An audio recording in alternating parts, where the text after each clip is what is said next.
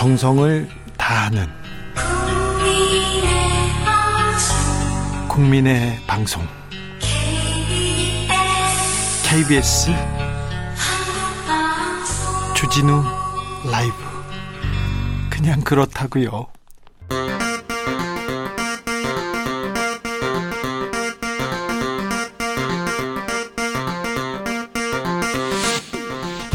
주진우 라이브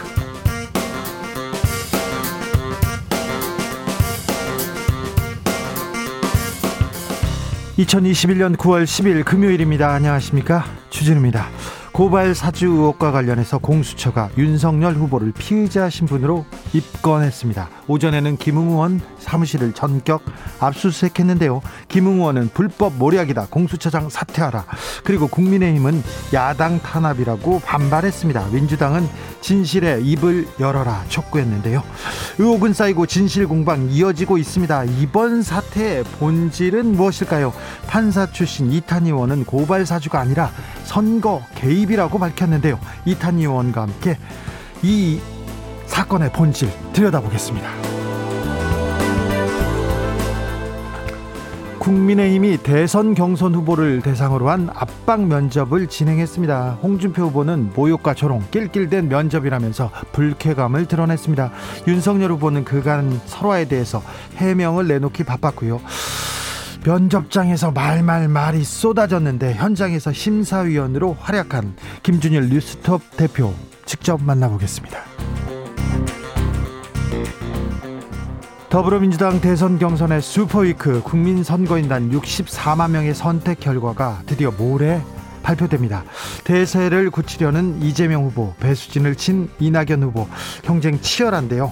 국민의힘 상황은 홍준표 후보의 상승세, 윤석열 후보는 정체기를 보내고 있습니다. 이런 가운데 이재명 후보는 윤석열 후보가 최종 야당 후보가 될 것이다. 이렇게 전망했습니다. 정세균 후보는 홍준표가 최종 후보가 될 것이다. 그리고 대항마는 나다. 이렇게 밝혔는데요.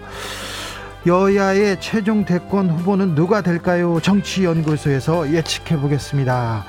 나비처럼 날아 벌처럼 쏜다. 여기는 주진우 라이브입니다.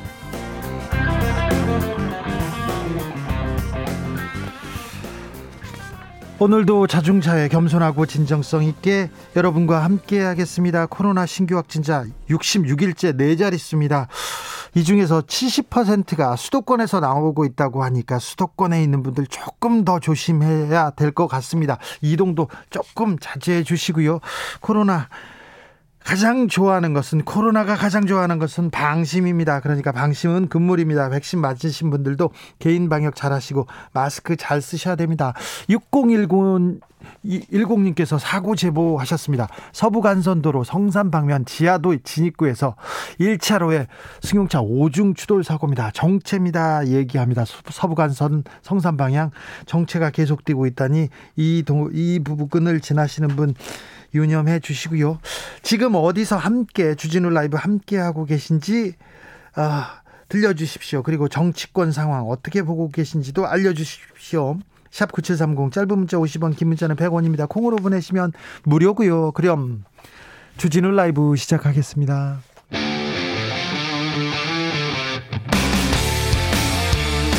탐사보도 외길 인생 20년 주 기자가 제일 싫어하는 것은? 세상에서 비리와 부리가 사라지는 그날까지 오늘도 흔들림 없이 주진우 라이브와 함께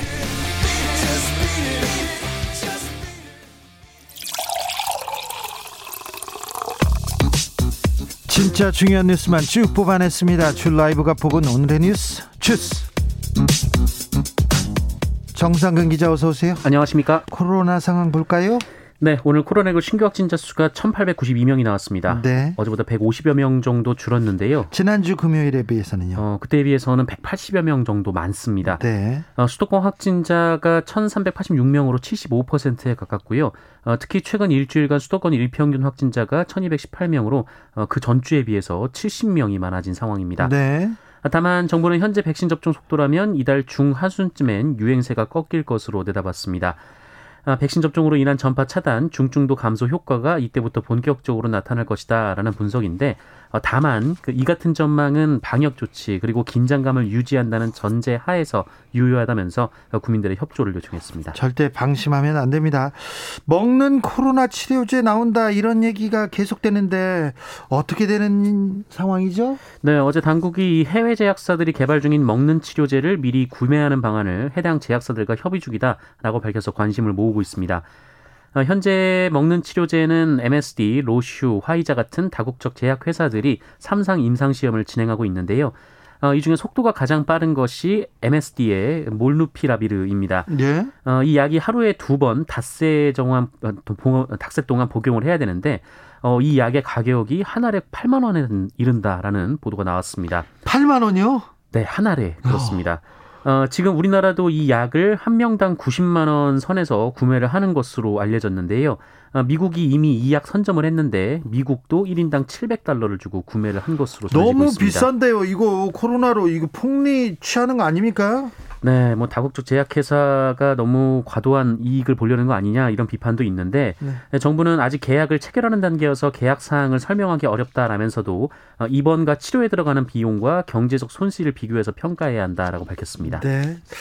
재난지원금 지급 시작했습니다. 근데 곳곳에서 불만이 터져 나오고 있어요. 네, 이의 제기가 쏟아지고 있습니다. 어, 이 신청이 국민권익위에 따르면 나흘간 5만 건이 넘었다라고 하는데 특히 재난지원금을 6월 건보료 납부액을 기준으로 삼았는데 이 지역 가입자와 직장 가입자의 건보료 상전, 산정 기준이 다르다 보니까 이 소득이 상대적으로 적은데도 지원금을 받지 못했다라는 비, 민원이 빗발치고 있습니다. 계속되고 있습니다. 어, 상황이 이렇자 민주당에서는 지급 대상을 90%까지 늘리자라는 안이 나왔습니다. 아, 민주당 박완주 정책위 의장은 이 코로나19 상생 지원금 지급 범위를 넓히는 방안을 당정이 검토하고 있다라고 밝혔고 홍남기 경제부 총리도 이 신청자들에 대해서 가능한 지원하는 방향을 검토하고 있다라고 밝혔습니다. 아니 90%까지 주면 90.1%는요? 90.2%는요. 네. 그 논란이 이어지고 있는데요. 어, 일단은 이의 신청 가운데 최근 소득이 줄어든 지역 가입자와 어, 이혼, 출산 등으로 가족 구성이 달라진 사례 등을 구제하는 방안을 검토 중이라고 합니다. 정부도 여당도 이 부분에 대해서는 굉장히 좀 무책임하고요. 무능한 것을 보여주는 것 같습니다. 불만이 이어지고 있어요. 오늘 공수처가 고발 사주 의혹과 관련해서 강제 수사에 착수했습니다. 네, 어, 일단 그 전에 오늘 고위공직자범죄수사처는 윤석열 전 검찰총장의 이른바 고발 사주 의혹과 관련해서 윤석열 전 총장을 피의자로 입건했다라고 밝혔습니다. 아, 또한 손준성 이 대구고검 인권보호관도 피의자로 입건했습니다. 예. 두 사람에 대해서는 직권남용 권리행사 방해, 공무상 비밀누설, 개인정보법 위반, 공직선거법 위반 등 네 가지 혐의를 적용했습니다. 어, 윤석열 전 총장은 이 소식이 알려지자 어, 그럴 수 있다 시민단체가 고발했다고 하니까라는 말을 했다고 합니다. 아, 그리고 핵심 당사자로 거론되는 국민의힘 김웅 의원의 사무실 그리고 손중성 검사의 사무실을 오늘 공수처가 전격 압수수색했습니다. 아, 김웅 의원은 이번 압수수색에 대해서 불법 압수수색이라고 주장했습니다. 어, 자택 압수수색은 적법 절차를 지키고 영장 제, 어, 게시를 받고 협조해서 2시간 만에 끝났는데 의원실은 영장이 제시 안 된 상황에서 압수물 대상도 아닌 보좌관 PC까지 가져갔다라고 항의를 했고요. 어, 야당 정치인의 자료를 색출하기 위한 모략극이라고 주장을 했습니다. 모략극이요? 네, 또 김진욱 공수처장의 사퇴를 주장하기도 했습니다. 사퇴요? 국민의힘에서 거세게 반발하고 있습니다. 네, 이 소식이 전해지자 김기현 원내대표를 비롯해 국민의힘 의원들이 현장을 찾아서 과잉 수사 아니냐라고 항의를 했습니다.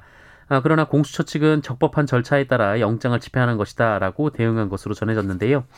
아, 이후 김기현 원내대표는 야당이 제기한 문제에 대해서는 지지부진 세월을 늦추기만 하다가 여당 측에서 제기한 문제에 대해서는 전광 석화처럼 기습 남침을 한다라고 얘기를 했고 어, 심각한 야당 탄압이라고 주장했습니다.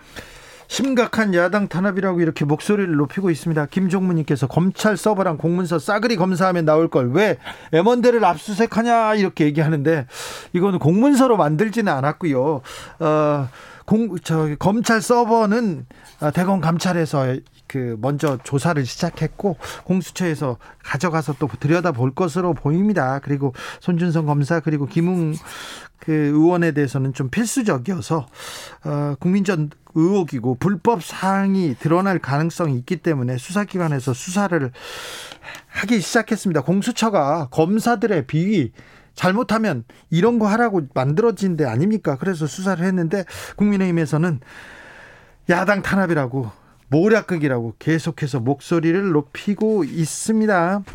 국민의힘에서 압박 면접을 하고 있나 봐요. 토론회 네. 말고 그런데 대선 주자들 불만이 좀 많다고요? 네, 어, 유튜브로 생중계된 압박 면접이 접속자 5만 명을 넘겼다면서 이 국민의힘은 흥행에 성공했다라는 평가를 내리고 있습니다만 이 대선 주자들의 불만이 이어지고 있습니다. 이 홍준표 의원은 오늘 SNS에 26년 정치하면서 대통령 후보를 면접하는 것도 처음 봤고 또 면접을 하면서 모욕을 주는 당도 생전 처음이다라고 불만을 터뜨렸습니다. 어, 그러면서 3명의 면접관 중 2명을 반대 진영 사람은 앉혀놨다라며 비아냥되고 조롱하고 깔깔댄 22분이라고 비판했습니다. 네. 어, 유승민 전 의원도 진중권 전 교수를 향해서 윤석열 전 검찰총장을 공개적으로 지지한 사람이라면서 이 당 선관위가 어떻게 저런 분을 면접관으로 모셨는지 모르겠다라고 주장했는데요.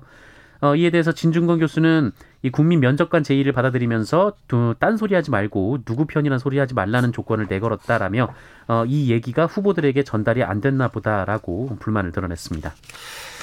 민주당에서 이낙연 전 대표 의원직 사퇴를 하겠다고 하고 민주당에서는 계속 말리고 있고 그런 입장이죠? 네, 지도부의 반대에도 불구하고 이낙연 후보는 사무실까지 정리를 한 상황입니다. 아, 이에 더불어민주당 지도부는 이낙연 후보의 의원직 사퇴를 거듭 만료하기로 했는데요.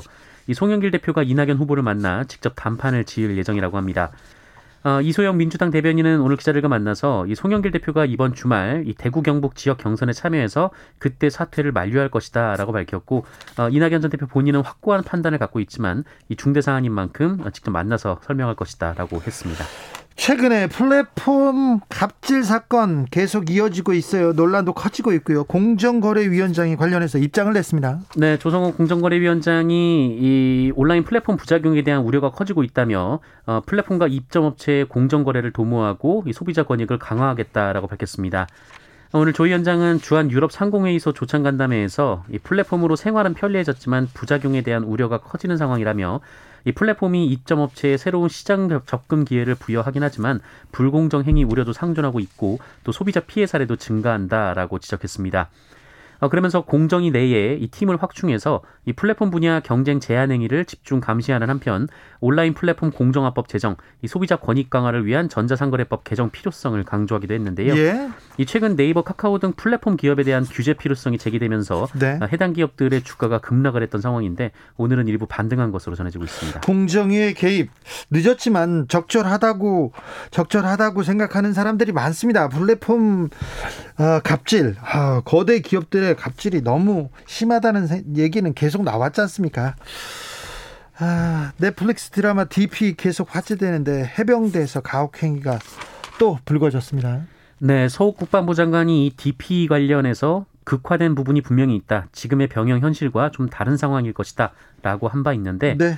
어, 그런데 경상북도 포항에 있는 해병대 1사단에서 선임병이 후임병을 상대로 가혹 행위를 저질렀다라는 신고가 접수돼서 군사 경찰이 조사에 나섰습니다. 아직도. 네. 네, 어제 페이스북 페이지 육군훈련소 대신 전해드립니다에는 해병대 1사단 후임병 가혹 행위라는 제목의 글이 게재가 됐는데 이 제보자는 동생이 현역 해병대원이라면서 이 선임병 4명이 정강이를 걷어차거나 복부를 가격하고 몽둥이로 구타를 하고 뺨을 가격하고 어, 인격 모독에 어, 심지어 차량 시가잭으로 팔을 찢었다라고 주장했습니다. 아이고.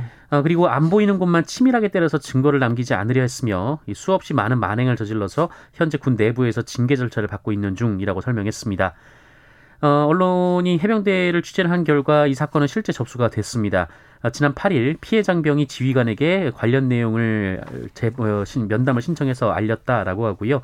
어, 이에 군사경찰에서 조사 중이며 법과 규정에 따라 엄정하게 처리하겠다라고 밝혔습니다. 포항에 있는 해병대에 다니는 친구를 제가 대학 때 면회 간 적이 있었습니다. 근데 친구가 다리를 절뚝거리면서 나왔었는데 그래도 구타 때문에 그랬어요. 그런데 그 상황이 예전보다 나아진 거라고 많이 나았다고 얘기했었습니다. 근데 상황이 크게 달라지지 않은 것 같습니다. 해병대에서 말입니다. 해병대 구타 사실 소식 전해드렸습니다. 국가대표 선수를 성폭행한 코치가 있었습니다. 형량이 가중됐습니다. 네, 수원고법은 오늘 쇼트트랙 선수를 성폭행한 혐의로 재판을 받고 있는 전 국가대표 코치 조재범 씨에게 징역 13년을 선고했습니다. 어, 이는 1심 형량보다 2년 6개월 더 늘어난 것인데요. 예. 어, 아울러 성폭력 치료 프로그램 200시간 이수, 아동 청소년 관련 기관 및 장애인 복지시설 취업 제한 7년 등을 명령했습니다. 네. 아, 재판부는 조재범 씨가 3년에 걸쳐 강간과 추행 등 모두 27차례에 걸친 성범죄를 저질러 결코 죄질이 가볍지 않다라면서 오랜 기간 지도를 받은 선수가 지시를 절대적으로 따를 수밖에 없다는 점을 충분히 알고 이를 이용해 범행을 저질렀다라고 판시했습니다. 조 씨는 계속 혐의를 부인했지요? 네, 어, 합의하에 성관계 한 적은 있다라고 주장을 했었는데 이것도 법원이 받아들이지 않았습니다. 이 조재범 씨가 처음에는 성접촉이 아예 없었다라고 부인하다가 진술을 바꿨고 어, 또 여러 증거와 정황상 이 주장을 받아들일 수 없다라고 했습니다. 아울러 이 조 씨의 주장은 선수에게 2차 가해를 가한 것이다라고 재판부는 설명했습니다. 아이들을 괴롭힌 어린이집 교사들이 있었습니다. 무더기로 실형 선고를 받았습니다. 네, 토할 때까지 억지로 물을 먹이고 또 교사가 남긴 음식을 먹이는 등 원생들을 상습적으로 학대한 울산 모 국공립 어린이집 교사 4명이 실형을 선고받았습니다.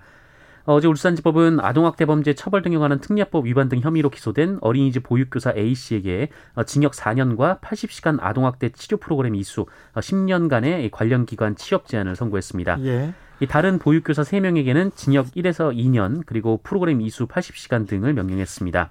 네. 어, 2019년 9월 이 3살 원생에게 12분 동안 7컵의 물을 강제로 마시게 해서 토하게 만들었고 또 다른 아이들이 남긴 물까지 강제로 마시게 했습니다. 네. 어, 그리고 특정 아동을 수업 시간에 배제하거나 차단된 공간에서 나오지 못하도록 했고 이 남녀 원생의 기저귀를 벗긴 채 서로 마주보게 한 채 한참을 세워놓기도 했고요. 네 명 모두 실형을 선고받았습니다. 네. 어. 아동 학대, 어우 선생님의 아동 학대, 아 심각했습니다. 네, 뿐만 아니라 여섯 명도 유죄 판결을 받았는데요. 학대 행위 정도에 따라 어, 징역 어, 집행유예 판결이 내려졌고 또 벌금이 선고가 되기도 했습니다. 네. 환풍구에서 작업 중이던 20대 노동자가 있었어요. 그런데 사망하는 안타까운 소식을 전해드립니다.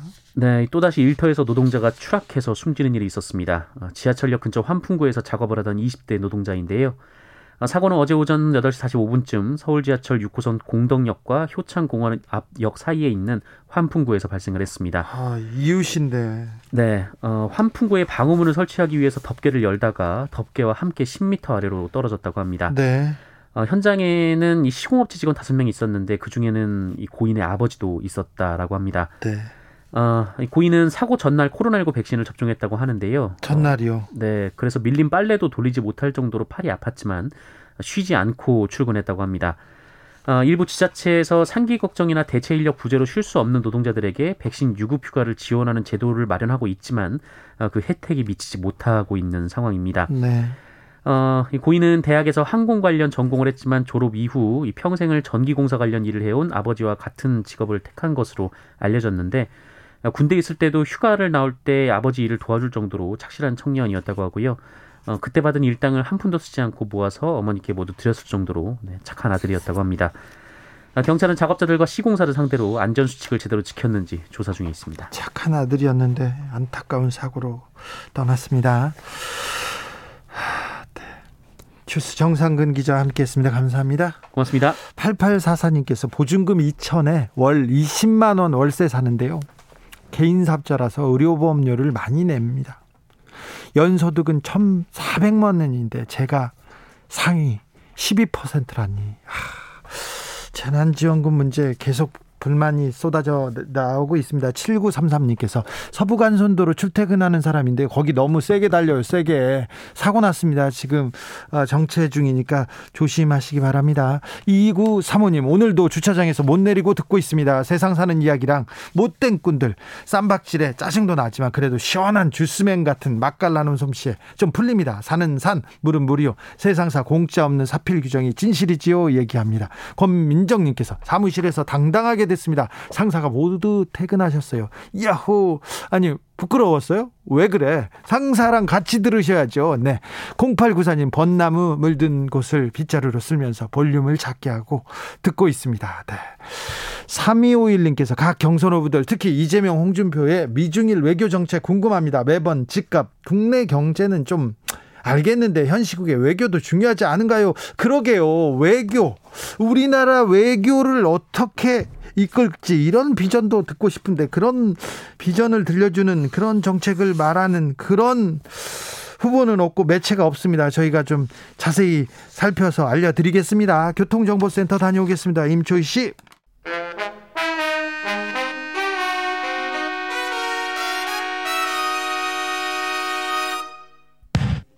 주진우 라이브 돌발 퀴즈. 오늘의 돌발 퀴즈는 객관식입니다. 문제를 잘 듣고 보기와 정답을 정확히 적어 보내주세요. 오늘의 문제. 정치권에 이어 공정거래위원회도 네이버, 카카오 등 거대 이것에 대한 규제 필요성을 강조했습니다. 조성욱 공정거래위원장은 오늘 열린 간담회에서 이것 기업으로 생활은 편리해졌지만 불공정 거래나 소비자 피해 등 부작용에 대한 우려도 커지고 있다고 했는데요. 원래는 기차 전철 승강장을 뜻하는 단어지만 요즘 들어선 기초가 되는 틀이나 골격을 지칭하는 용어로 사용되고 있습니다.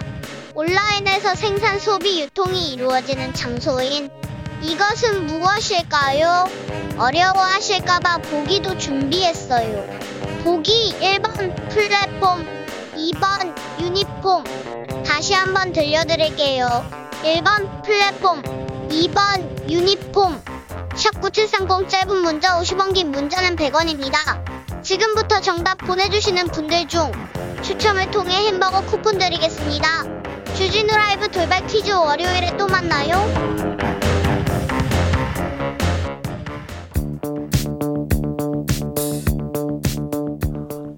대한민국 정치의 새로운 100년을 준비한다. 21세기형 국회 싱크탱크 정치연구소 영앤 영.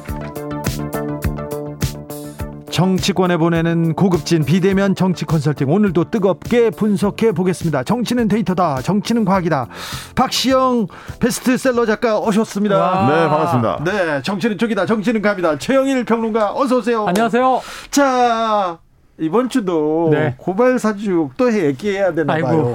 이게 점점 커지네. 네, 왜 커지죠? 커질 수밖에 없고 이 지난 일주일 넘었습니다 이제. 네. 근데 지난 주에는 어 이런 사건이 하고 놀래서 음.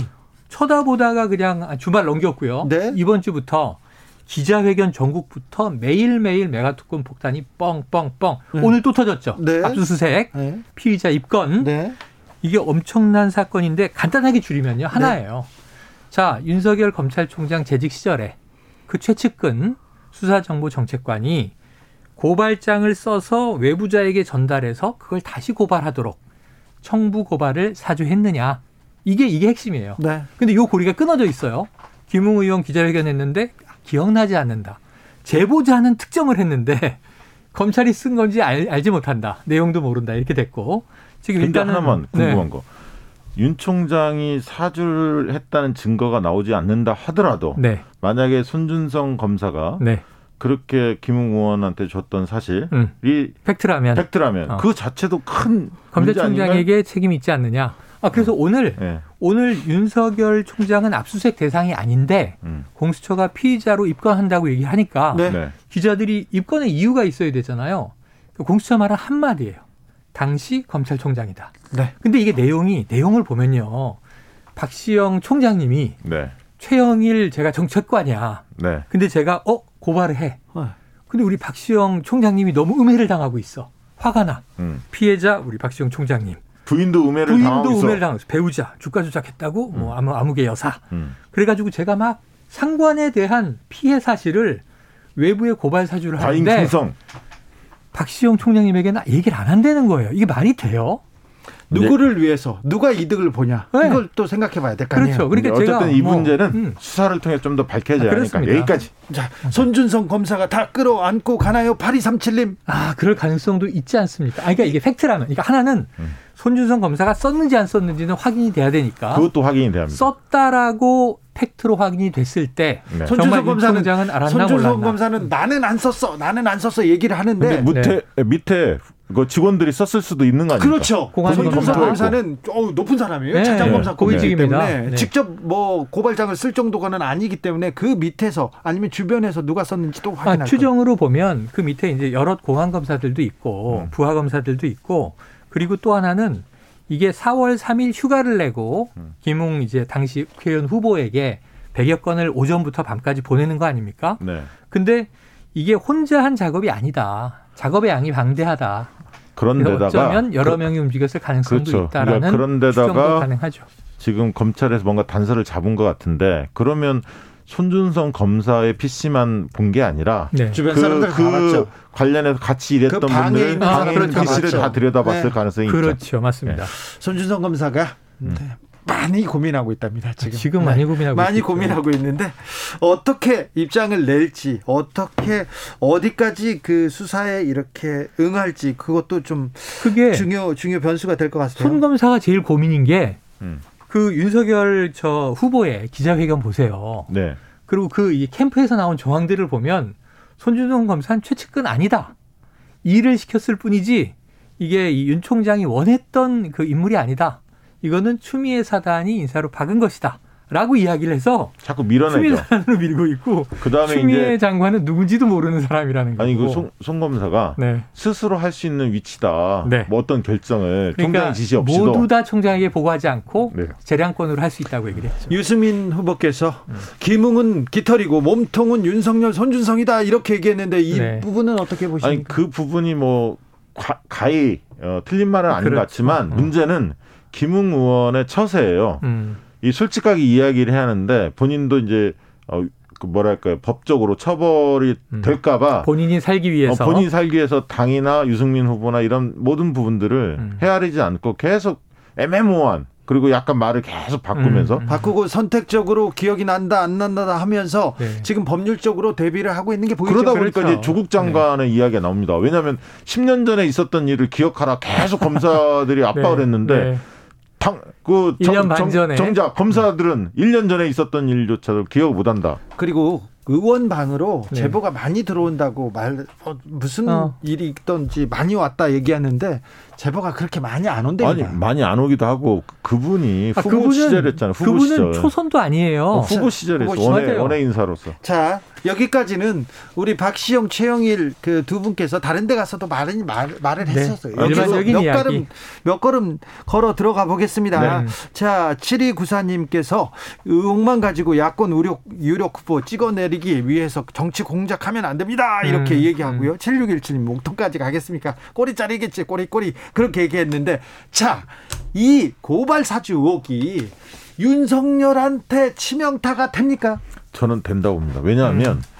어, 잔매의 장사는 없습니다. 음. 근데 지금 이번 건 한 건만 있는 게 아니라 여러 말실수, 여러 부적절한 행동, 그다음에 좀 희화화됐던 모습들 이런 게 이제 누적이 되고 있거든요. 박시영 대표님 이번에는 잔매는 아닌 것 같아요. 아, 이건 크죠. 네. 근데 어쨌든 그런 과정이 있었기 때문에 만약에 그런 게 전혀 없이 아하. 이 건만 있었으면 어, 지지 강도가 지금 지지층의 지지 강도 분석을 하면 최근 여론조사 보면 윤석열 음. 후보의 지지층이 가장 견고합니다. 네. 가장 높게 나왔어요. 어, 지금까지 그 설화에 각종 사건 사고에도 지지층이 흔들리지 않더라고요. 아, 흔들리지 않는데 조금씩 빠진 거죠. 그러니까 음. 폭락은 안 하지만 조금씩 조금씩 빠지는 게 보이는 거고 반면에 홍준표 후보의 부상의 길을 부각하는 그 공간을 열어줬다. 그렇죠. 치고 올라왔지 않습니까? 그렇죠. 지금 상당히 접전이 이루어지고 있는데 거기까지 지금 열린 거예요. 상황 자체가 바뀐 맞아요. 겁니다. 네. 예, 그런 측면에서 보면 분명히 윤석열 후보가 큰 흐름상 보면 하락세가 분명한 거고요. 음. 어 그리고 어 사실 아니 땡 물뜨게 연기 나냐 이런 속담도 있고 가랑비에 옷 젖는다 음. 속설도 있듯이 저는 설령 사, 어, 사주했다. 이 부분에 증거가 없어서 음. 무혐의를 윤석열 총장이 받는다 하더라도 손중성 검사가 음. 유업 처리가 된다면 음. 그리고 국민의힘이 이걸 조직적으로 했다라고 만약에 밝혀진다면 윤 총장한테 어, 직격탄이 올 수 있다. 예. 그렇게 보여집니다. 김정우님께서 윤석열 후보는 몰랐던 듯 아까 국민 면접 봤는데 진짜 억울해 하던데요 네네. 얘기합니다. 그런데 네. 탄압받는 이미지가 형성되면 어. 이 정치라는 게 이게 탄압받으면 또 커지고 맞아요. 거기서 힘이 생기지 않습니까? 맞아요. 최영일. 그러니까 저는 이제 박시영 대표님의 분석에 일견 동의하면서도 네. 약간 이제 다른 의견은 뭐가 있냐면 네. 지금 윤석열 후보를 때릴 필요가 있나? 정치적 누, 측면에서 누가? 아, 그러니까 이건 일이 터져 나온 거니까 아니 그러니까 네. 당내 경쟁자도 있고 예. 본선 주자로 올라온다면 이제 여당이 경쟁자잖아요. 네. 그러니까 지금 two step의 경쟁자가 있잖아요. 네. 그건 당내에서 홍준표, 네. 유승민 다 있는 거고 원희룡. 그 다음에는 11월 9일에 본선 주자가 윤석열 후보가 됐다. 음. 그럼 그때부터 민주당하고 격돌해야 되는 거 아닙니까? 네. 뭐 이재명 후보가 되던, 네. 뭐 이낙연 후보가 되던, 제3 후보가 되던. 음. 제일 재밌는 건 음. 윤석열 추미애가 제일 재밌겠죠. 그림상으로는. 그런데 네. 이제 이런 구도가 됐을 때 이 강성 보수 지지층은 이미 결집을 하고 있고 네. 지금 많은 미디어가 아니 기자회견을 왜 저렇게 호통 회견을 하나 네. 다 비판 일색인데 네. 강성 지지층은 그 이해를 해줘요. 억울하니까 그, 이, 얼마나 떳떳 그런 흐름은 저는 네. 어, 실체가 있으니까 어, 어. 인정하면서도 어. 중요한 건 뭐냐 어.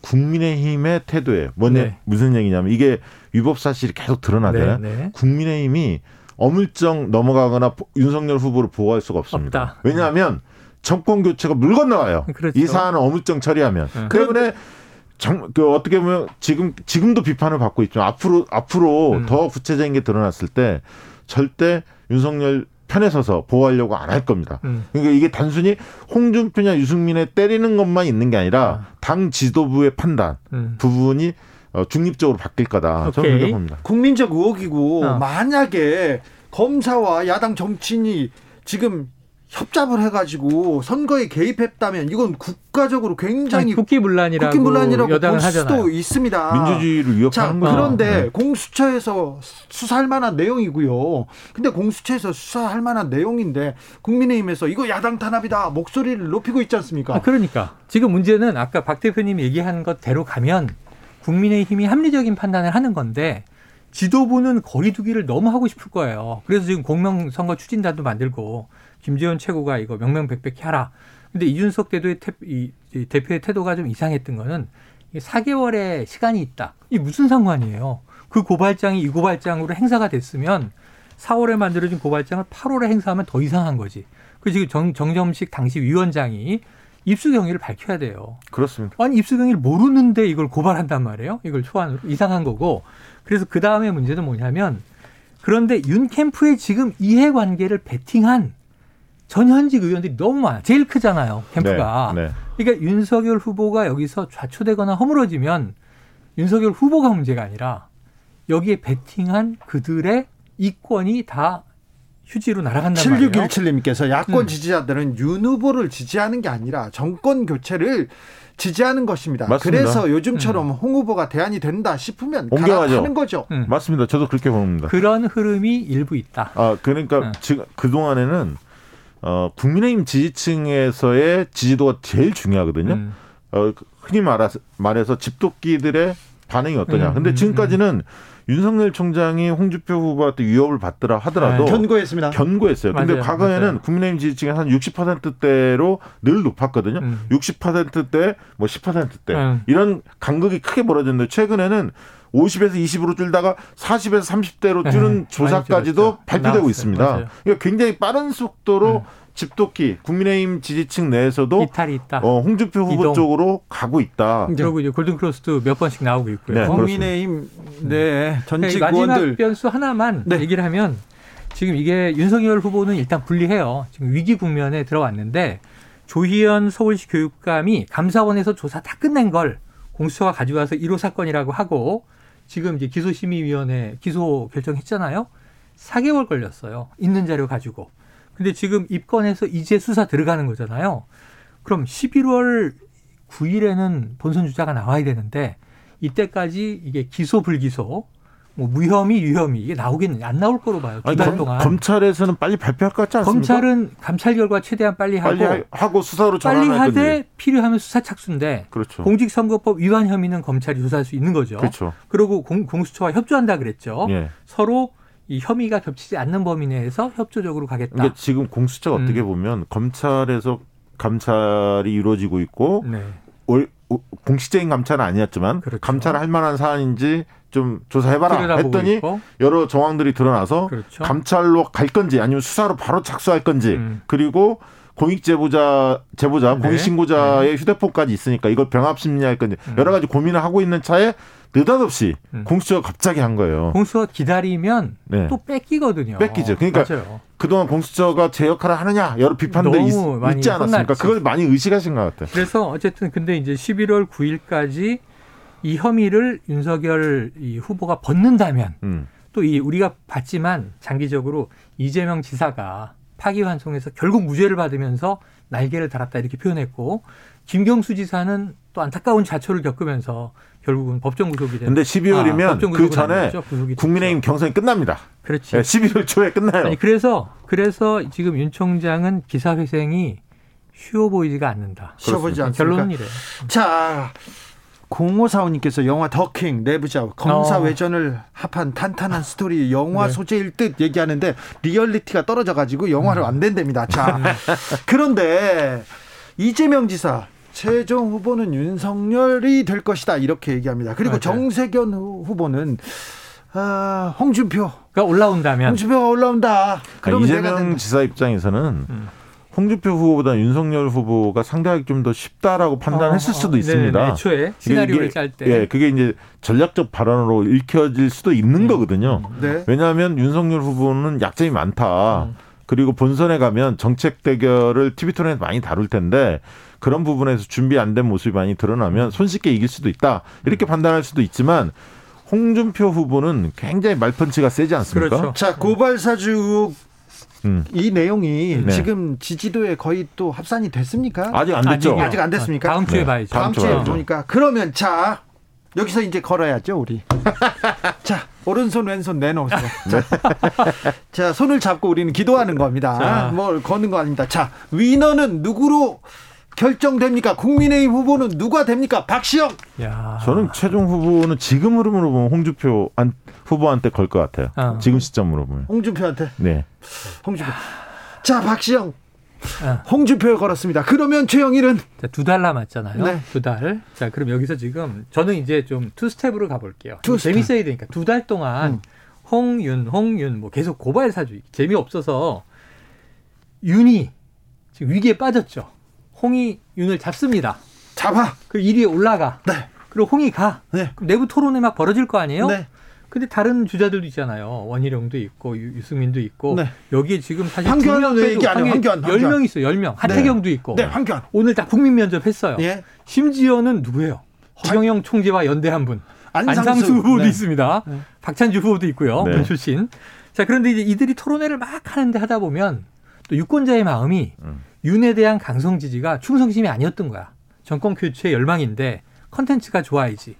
그래서 저는 지금 조금 먹구름이 끼긴 했는데 유승민 후보가 토론의 과정에서 음. 윤을 제끼고 홍이 홍과 맞짱을 떠서 유승민 후보가 좀 이 당심을 얻어갈 가능성 한번 점쳐봅니다. 그렇습니까? 네. 여기서 변수 오세훈은 없습니까? 아 지금 끼어들 수 있는 절차가 없어요. 아니 경선 버스가 출발했잖아요. 네. 아니 근데 또 오, 반칙을 해? 오세훈 막 세워? 시장 버스를? 주변 사람들은 왜 이렇게 들썩들썩합니까? 그러니까 그런 얘기들이 계속 들리긴 해요. 아니 그런 분들은 음. 어, 그렇게 이렇게 해서 분위기를 만들려고 할 텐데 음. 자꾸 뭔가 변수를 만들려고 할 건데 만약에 그렇게 됐을 때 지금 경선 후보 등록이 끝나고 그렇죠. 경선이 시작되는데 마, 치 윤석열 후보가 하루 아침에 이게 뭐랄까요 드랍할 가능성은 없잖아요. 그렇죠. 레이스를 밟으면서 이제 음, 음. 어 지지율이 약간 빠질 가능성이 더 음. 이렇게 있어 보이는데 음. 그렇다면 만약에 그 경선 버스를 중단시키고 갑자기 오세훈 후보가 만약에 시장 후보가 올라온다. 어 뛰어든다. 어. 하면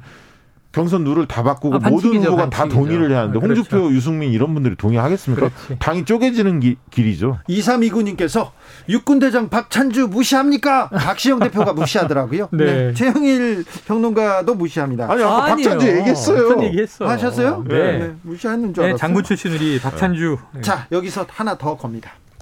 아, 또 걸어요? 네. 2030에 무야홍, 홍준표에 대한 지지는 어떻게 갈 것 같습니까? 올라갑니까? 내려갑니까? 박시영? 아, 지금 보시면 2030이라 이야기하는데 2030의 남녀 간의 지지도 격차가 너무 커요. 커요. 완전 히 다른 집단이에요, 서로 맞아요, 간에. 맞아요. 근데 이제 홍준표 후보는 특히 20대 남성, 음. 층에서 반응이 굉장히 폭발적인 거죠. 음.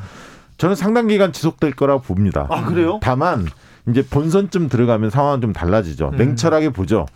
외른 청년 음. 정책이라든가 과거의 능력이 진짜 있었는지 그렇죠. 신뢰할 만한 분인지 음. 여러 가지 따져볼 텐데 어쨌든 한 두세 살 정도는 어 20대 남자들의 어떤 그런 반응들은 이어질 가능성이 있다. 음. 특히 홍준표의 그 보수 그 국민의힘 쪽의 최종 후보 가능성이 높아지면 높아질수록 음. 그 지지도는 꽤 유지될 것이다. 그렇게 보여집니다. 여성들의 비유감도가 높다는 거는 홍준표 후보도 좀 인정하고 아니 어제 어제 이 시그널 면접에서 지금 진중권 전 교수가 음. 뭘 물어봤는지 아세요? 예전에 과거에 지금 홍준표 후보 이화여대생들에게 음. 때려주고 싶다라는 얘기 하신 적 있죠? 이거 성희롱 아닙니까? 이랬더니 홍준표 후보의 답변도 굉장히 재밌었어요. 뭐냐면 그거 막말이라고 한다면 나 막말이라고 인정하겠다. 음. 막말은 맞다. 성희롱은 네. 아니다. 성적 희롱은 아니다. 이렇게 네. 얘기를 했단 말이에요. 이게 이제 이 듣는 여성들, 특히 젊은 여성들이 듣기에 납득이 잘 안 될 거라고 봐요, 저는. 어, 과거에 이런 말을 했어? 이게 면접에서 재환기가 돼버렸고. 그리고 여성 정치인에다 네. 더, 더, 더 심한 말도 많이 하셨어요. 아니, 그, 이, 저 옛날 그 젊은 시절을 회고한 책에서 나오는 유명한 얘기가 있지 않습니까? 제가 여기서 얘기하면 또 이걸 회자시키는 거라서 얘기 안 할 텐데. 민망한 것들이 있었죠. 네. 아니, 그동안에는 사실 홍준표 후보에 대해서 검증이 거의 이루어지지 않았어요. 아, 왜냐하면 맞아요, 맞아요. 유력 후보가 아니었고 이미 대선 때 한번 걸러졌기 때문에 있었죠. 가만히 있지만 이제 홍준표 후보가 많이 부상을 했지 않습니까? 음. 많이 지지도가 계속 올라가고 있으면 올라간다면 더 이제 민주당 쪽도 그렇고 다른 쪽에서도 윤석열, 유승민 이런 쪽에서도 음. 유승민 후보는 그동안에 이제 윤석열 후보를 공격했지만 그렇죠. 홍, 준표 후보 공격 안 했지 않습니까? 그렇죠. 이제는 달라질 수가 있는 거죠. 홍준표 후보에 대해서는 그 누구도 또 여당 지지자들이나 여당 쪽에서도 공격을 안 했었죠. 음. 9809님, 홍준표 만만하게 보다가 내년에 피문, 피눈물을 흘릴 거예요. 피눈물 얘기합니다. 그렇게 그, 보는 분도 계시더라고요. 아니, 홍준표 후보 그렇게 만만한 분 절대 아닙니다. 저력이 있죠. 네. 네. 그러니까요. 네. 이상돈 교수도 어제 와가지고 어, 윤석열 후보에 대해서는 조금 그 폄하하면서도 음, 걱정이다. 아, 네. 홍준표가 올라오면 절대 뭐 만만하지 않을 것이다. 네. 여당이 결코 쉬운 선거가 아니고 음. 이번에는 여당이 어려운 선거가 될 거라고 얘기하더라고요. 근데 한번 돌아가 보시면 저는 지난 우리 조기 대선 2017년 5월에 있었던 대선 때 다섯 명이 이제 경합을 하잖아요. 네네. 문재인 후보의 당선 가능성은 높았고 음. 41%. 근데 2위를 누가 했는가를 보면 홍준표가 해서 그렇죠. 그 26% 26%예요. 24%. 네. 그리고 저 이제 안철수가 21%. 네, 그렇습니다. 그래서 안철수가 2위라고 생각했는데 3위가 되고 홍준표 2위가 놀라웠단 말이에요. 네. 근데 토론 평가를 잘했다고 인정받은 건 심상정, 유승민이었어요. 근데 기억이 안 남지 않습니까? 아, 그렇지. 근데 그게 이번에 다시 한번 복귀가 될 텐데 네. 저는 홍준표 후보와 이 유승민 후보가 토론장에서 이제 9월 15일이면 8명으로 컷오프 되고 네. 그다음에 4명으로 컷오프 되잖아요. 그럼 조금은 더 미래지향적 컨텐츠 중심으로 갈 텐데 홍준표 후보는 걱정이 입담도 좋고 그다음에 사람들 귀에 정말 쏙쏙 들어오는 메시지를 날리고 사람들을 흡입하는 매력이 있는데 정책 컨텐츠에서 미래 비전을 좀 신뢰성 있게 줄 수 있을까? 이건 좀 고민은 나요. 저 그, 그런 면이 있을 수 있죠. 음. 그런데 이제 반면에 또 유승민 후보는 리더답지 못하다 음. 그런 느낌이 별로 안 들거든요. 그러니까 참모 참모 이미지가 강하지 리더 음. 이미지가 그렇게 강하지 않아요. 토론에서 유승민 후보가 구구절절 맞는 얘기를 해요. 아, 근데 기억에 남는 게 하나도 없어요. 없어요. 네, 이 부분 얘기합니다. 그다음에 이제 합리성을 강조를 하는데 음. 어 제가 이제 유승민 후보한테 직접적으로 그 말씀도 드렸어요. 음. 방송하면서 음. 합리성을 다시 강화시키려면 좌우의 극단적인 행태, 언행 음, 이런 음. 부분에 대해서 맞서 싸워야 하는데 최근에 예를 들면 구구 인사들의 행태라든가 음. 이런 부분들에 대한 별로 목소리 낸 적 본 적이 없습니다. 최근에는 없죠. 예. 자, 3927님께서 뉴스버스나 김웅원 이거 연기 같은 게 모든 게 언론 방송 뉴스를 독점해서 국힘당을 계속 여론의 중심에 있게 하려는 어허. 보도의 전략 아닐까요? 김동연 후보 뭐 대선 출마 의견 관심 밖으로 밀려난 거 보세요. 주진우에서도 계속 그것만 얘기해. 자, 지금 좋은 뉴스든 나쁜 뉴스든 주로 나쁜 뉴스입니다. 나쁜 음. 뉴스가 국민의힘 특별히 윤석열 후보한테 집중되면서 뉴스가 쏟아집니다. 이게 윤석열 후보 측의 고도의 작전은 아닐까요? 아니 저는 그런 음모론엔 동의하지 않지만 지금 지적하신 효과에는 동의해요. 왜냐하면 기자회견 대의에 기자회견 대의에 오전에 김웅 의원이 뻥 근데 다 맹탕이다 재탕이다 기억나지 않는다는 거 외에 퍼즐이 하나도 안 맞춰졌다. 하루 종일 이러다가 2시 반에 딱 공지가 나오고 4시 반에 2시간 후에 긴급 기자회견 나와서 윤석열 후보가 어, 누군지 다 아시지 않습니까?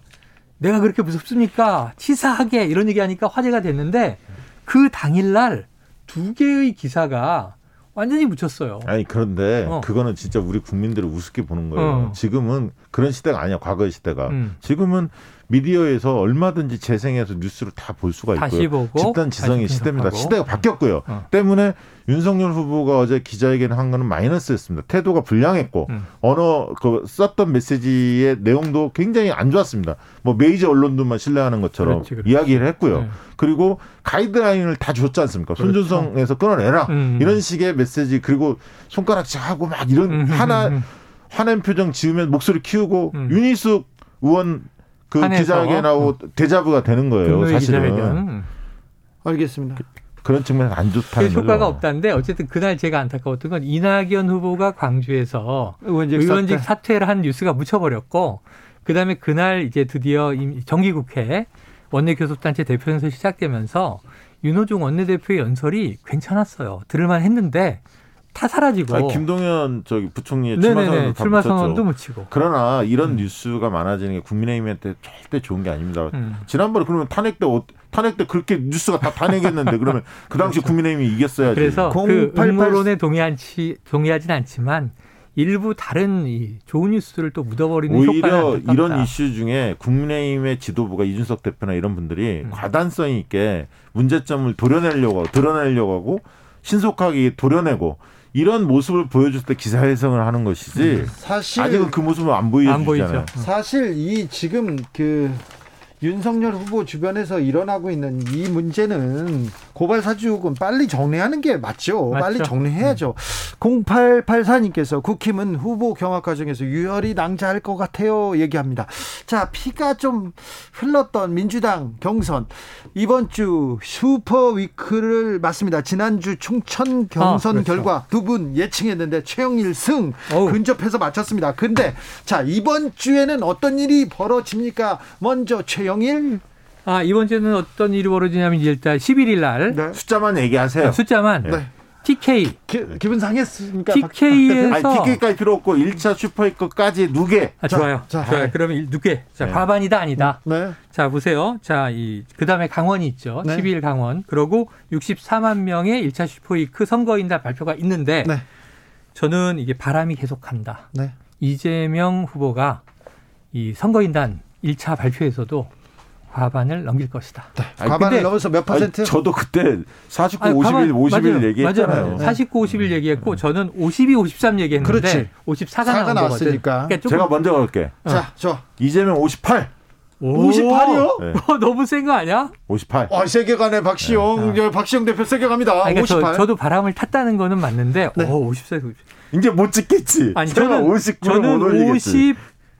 55 점을. 아. 그러면 이 바람이 이재명 바람이 더 거세진다는 그러니까 말입니까? 저는 조금 더 거세지는 거고 우리 박시영 대표는 더 많이 거세지는 거죠. 네, 왜냐하면 음. 아, 뭐 이유는 있습니다. 저는 분석하는 음. 이유가.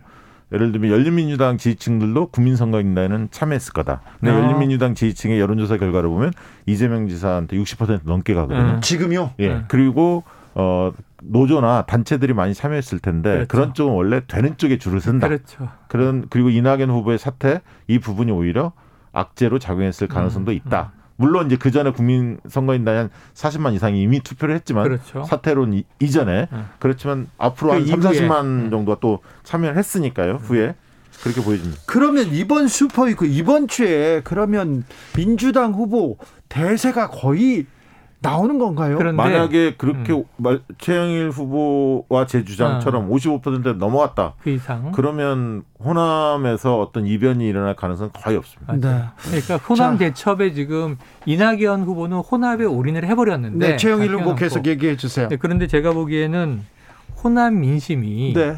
지금 다른 민심과 다르게 나타날 가능성에 변수가 별로 없어요. 근데 호남 민 심이 네. 이재명에 또 좀 강했어요. 네, 강했어요. 최근 여론조사 보면 맞아요. 뭐 아무튼 이재명 후보가 이낙연 후보에 비해서 호남에서 앞서 있는 건 사실이죠. 큰 음. 차이는 아니지만 음. 앞서 있습니다. 근데 음.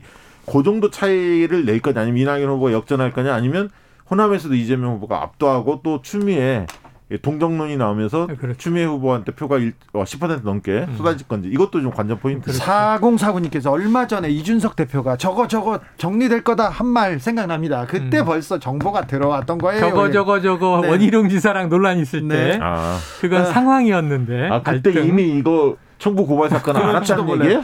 민지김님께서 추미애도 올라갑니다. 얘기 올라갈 때 대기했고 8753님 윤석열 후보님 호통 매력 있습니다. 매력 있어요. 그런데요 철학을 보여주세요. 얘기합니다. 아, 중요한 얘기예요.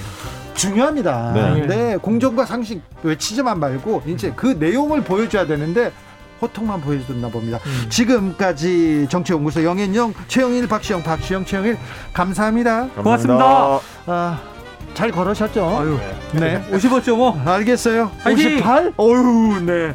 저는 잠시 쉬었다 6시 2부 이어가겠습니다.